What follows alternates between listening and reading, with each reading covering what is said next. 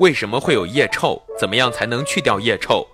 刚刚进入医院电梯，一股浓烈的气味就扑鼻而来，还夹杂着羊膻味，我忍不住就想吐。这是我刚刚去新疆做援疆医生的时候，对医院和医院病人的第一印象。这种气味在新疆的同行称之为香妃味，也就是腋臭。我们今天就来谈谈这个腋臭和腋臭的治疗。腋臭其实不是病，和人体健康无关。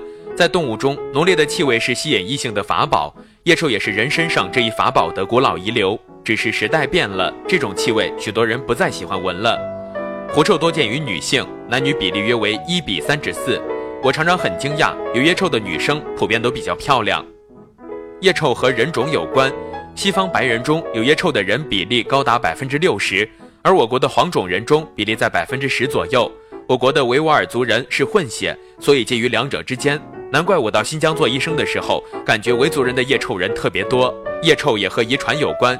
据统计，父母亲都具狐臭体质者，其子女有狐臭的机会高达百分之六十至百分之八十。若父母其中仅一人有狐臭，则其子女有狐臭的几率则达百分之五十左右。狐臭是如何产生的？人体的汗腺有两种，一种是外分泌腺，又名小汗腺，分布在全身，分泌汗水，与体温调节有关；另一种是顶浆腺，又名大汗腺，主要分布在腋下、阴部、肛门、乳头和肚脐等周围。分泌粘稠乳黄色的液体，与体温调节无关，但是与个人体味有关。当顶浆腺的分泌液被腋窝皮肤表面的细菌分解后，会产生一股恶臭的味道，即所谓的狐臭。顶浆腺的分泌会受激素的影响，到青春期分泌更为活跃。女性受激素的影响比男性更为活跃，而且会随着经期有周期性变化，在月经前分泌最多，月经期间最低。进入中老年停经之后，这种腺体会停止分泌，就不会再有狐臭了。气温高时，汗腺分泌较多，加上高温有利于细菌的繁衍，顶浆腺分泌物的分解更快。高温会使得汗水也会增加，而使气味更容易发散。夏天时衣物较单薄，更使异味藏不住。在夏天时通常会特别严重，情绪也会让顶浆腺活跃，如急躁、紧张的时候都比较容易产生异味。大部分人的腋臭症状都不明显，不需要治疗。如果自己受不了那个气味，或者是影响了人际交往，那就需要治疗腋臭。腋臭的治疗可以分为保守治疗和手术治疗。保守治疗主要是剃掉腋毛、多洗澡、多换衣服。市面上有一些止汗剂卖，效果大同小异。这些止汗剂大多含有含氯盐及锆，可阻塞和破坏毛孔，所以可以抑制汗腺分泌。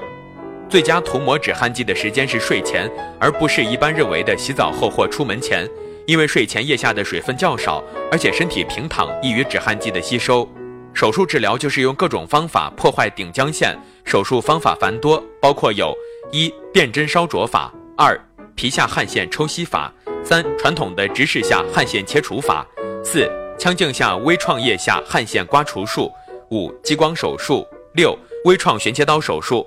方法还有好多，主要方法就是破坏顶浆腺。我拿常见的三种手术方法来说明。最古老的手术方法就是把有腋毛的那块皮肤连同皮肤下的组织一起切掉。这种方法治疗最彻底，极少复发，但是疤痕比较大，手术后恢复比较慢，在半年左右的时间里，抬手臂会有牵拉感。这种手术现在少有人做，但是如果微创的手术后病人腋臭复发了，我们还是会建议病人做这种手术。接下来就是各种微创手术，主要手术方法是在腋下皮肤上开个小口子。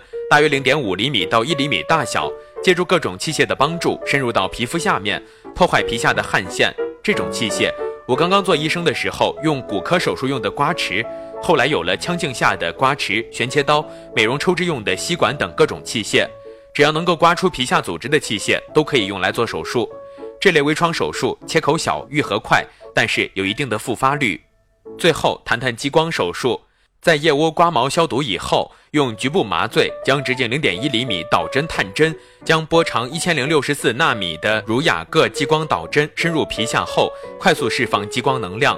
激光的震波会震碎脂肪细胞和顶浆腺的细胞膜，造成细胞破裂分解。顶浆腺和脂肪细胞的数量减少，汗腺分泌减少，狐臭就会改善。说了那么多，采用什么样的手术方法治疗腋臭？大家可以根据当地能够开展的手术方法和自己的经济承受能力来做出决定。